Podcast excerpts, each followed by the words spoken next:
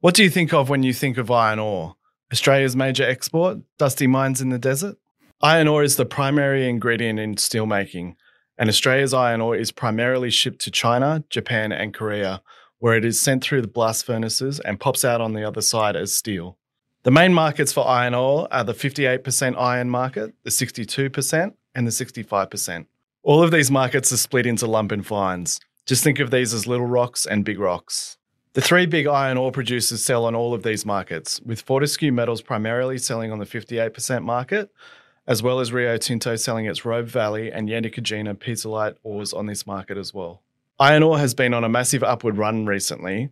However, some heat has come out of the market in recent months as the world's largest consumer starts to curb steel production in anticipation of the Beijing Winter Olympics. However, following the Olympics in February, it is tricky to predict, with some analysts saying steel production will return to levels seen in the early parts of twenty twenty-one. If you'd like to learn more about the iron ore market, please click the link in the description.